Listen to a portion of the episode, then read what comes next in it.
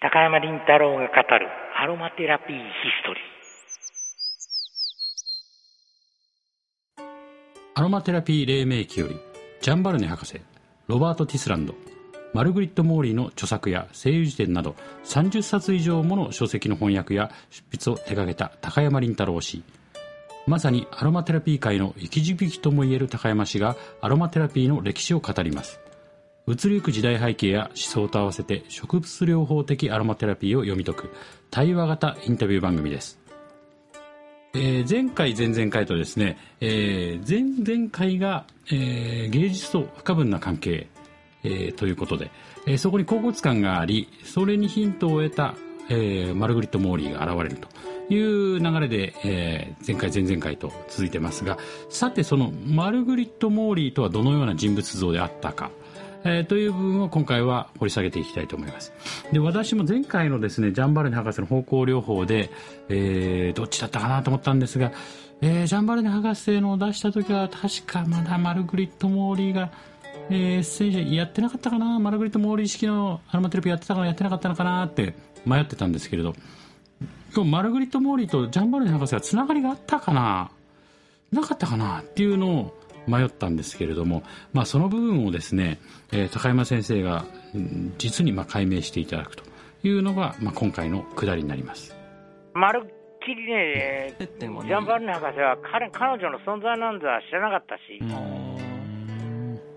名前を知らなかった。全然知らなかった。あの、マーグレット・モーリーさんは知っていたんですマルグリット・モーリーは知ってましたね。当然知ってたはずですよ。うんそれから、あのえー、その1937年にアロマテラピーっていう本を書きましたからね、うん、あのガットフォセがね、はい、それをね、熟読したことは事実です。しかし彼女は、そこにその、ホメオパシーの要素を加えて、そうして、えー、彼女もやっぱり、あの医学の基礎的な知識は勉強したんです。うん、うん、っていうのはね、あの、彼女の父親、あの、裕福な実業家だったけれども、事業に失敗をしましてね、自殺しちゃった。うん、で、まあ、17か、その、そこらでもって結婚しちゃったんですよ。うん、そうして、その亭主も第一次世界大戦に出たと思ったら、もうすぐさま戦死だ。うんで、生まれた子供を2つか、2つにならんくらいに、あの病気で死んじゃった。もう、女性としてのさ、ね、苦しみ、悲しみを、人生の黎明期だね、二十歳やそこそこだもの。その時にね、あのすべて味わったんですよ。で、しかし彼女はね、親父はもうそこで事業に失敗したっていうところで自殺しちゃった。それはともかくとして、彼女はね、一生懸命になって医学を勉強したんですよ。はい、そこから医療を勉強し始めた。そうそうそう。うん、そして、外科医、外科医の助手になった。つまり、あの看護師、うん、まあ今看護、看護師と言いますが、まあ、以前は看護婦、看護婦というのが普通だったね。うんはい、看護婦の府長よりも偉い地位についたんです。うん、それがね、その当時にあって、今の考え方で言っちゃいけませんよ。で、彼女なりに、あのまた亭主のモーリー氏、再婚した亭主のモーリー氏のアロマテラピーというものも取り入れて、それからまた医学的な観点からまたあの彼女独特のアロマテラピーというものを作り出したということがあるわけ。だから、言ってみれば3種類のアロマテラピーがあるんですよ。ですよね、今話聞いてると。そうなの。みんなそれぞれ違うんだ。はいこのことについて、ちゃんとした知識を持っている人間っていうのは僕ぐらいしかいないんですよ。残念ながら。えーとですね、今回は高山先生非常に勢いがあり高山節が、えー、絶好調で、えー、盛り上がってるんですけど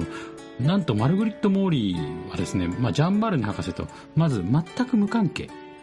あの書籍としての何かつながりあったかもしれませんが人間関係としては全く無関係であったと、えー、いうことがここで語られます。まあこれ非常に私もびっくりしたんですけれども。であとポイントとしてはですねあのマルグリット・モーリーさんは実はあの医医学医療医療の知識に非常に長けていて、えー、当時の、えー、看護部長といってですね、女性としては病院内では、えーまあ、トップレベルの地位まで行くほど、えー、医療に貢献していた方であったと。その方が、えーまあ、いわゆるですねエッセンシャルオイルを用いたアロマテラピーっていうのを開発したという流れになります。で重要なのが植物療法的な見地から、えー、見たですね、えー、ジャンバルニ博士式。であと香りですね、え、調香師としての特徴から香りを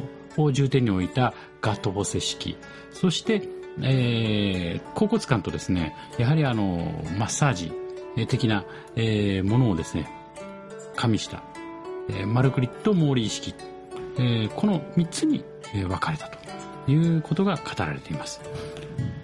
まあ、これをですねこの3社が実は並列的には存在しているというのがまた一つの発見になるんではないでしょうか。この辺りも含めてですね、えー、高山先生に語っていただこうということで誰も言わなかったアロマテラピーの本質10年後も健康に生きる人へ送る75歳の香り知恵袋として講演会と対話会を行います。8月24日が講演会。8月25日が少数対話会となっています。会場は沖縄繊維会館。えー、詳細に関してはですね、ミネイセミナーで検索、えー、ミネイひらがな、セミナーカタカナで検索しますとトップに、えー、ミネイセミナーとして出ますので、そちらの方で詳細をご覧ください。それではまた来週。